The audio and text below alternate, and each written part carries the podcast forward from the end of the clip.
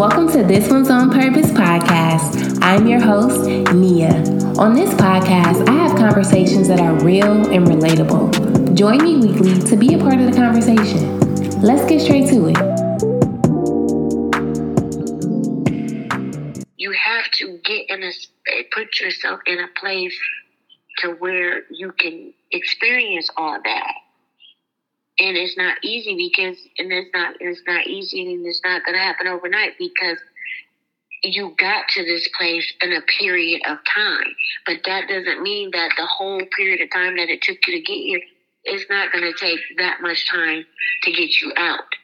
Like say it took you six you just been going on for like six years. It's not going to take it doesn't have to take you six years to get over it. It could take you a year to you know, get to where you need to be. Or it can take you longer than that. It doesn't have to take you to six years, and, and, it, and, it, and it won't because you're going to keep working on yourself to where the process is going to come sooner than you think.